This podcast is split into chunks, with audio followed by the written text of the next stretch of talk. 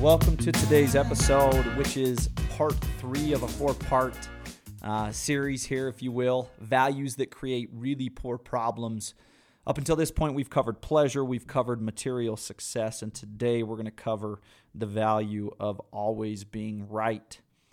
Look, as amazing as our brains are, this supercomputer that it is, they're also inefficient machines. They're not perfect. We're not perfect.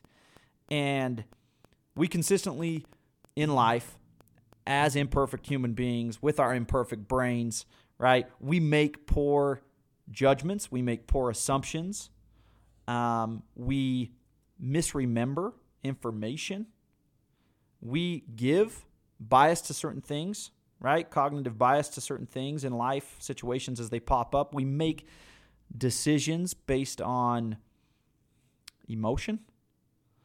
And as humans, it's important to recognize you as an individual, it's important to recognize that you are wrong a lot.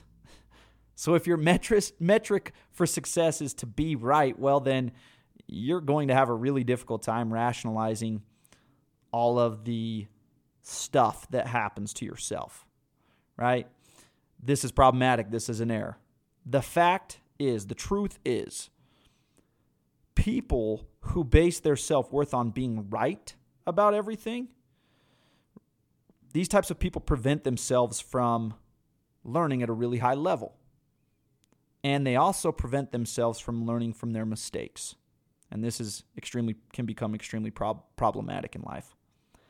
These type of people lack the ability to, to to take on new new perspectives, which is essential for growth, right? And also they lack the ability to empathize with other people they what ends up happening is these types of people when we get caught in this trap we are susceptible to closing ourselves off to new and really really important information.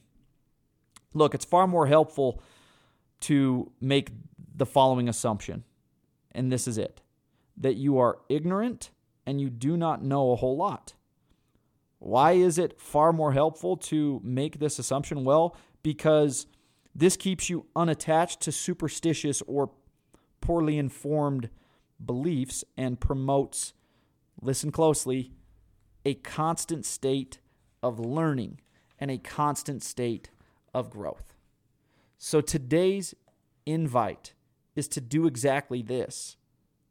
Assume that at some level you are ignorant and that you don't know as much as you think you do you don't know a whole lot in comparison to the information and possibilities that are out there, right? By doing this, you will keep yourself unattached, again, from superstitious or poorly informed beliefs. And most importantly, you are going to promote a constant state of learning and growth. And that is the value, right? Value learning over being right. Don't make the error. And when you do, catch yourself and course correct. That is today's invitation. Have a great day, and we'll see you guys back here again tomorrow.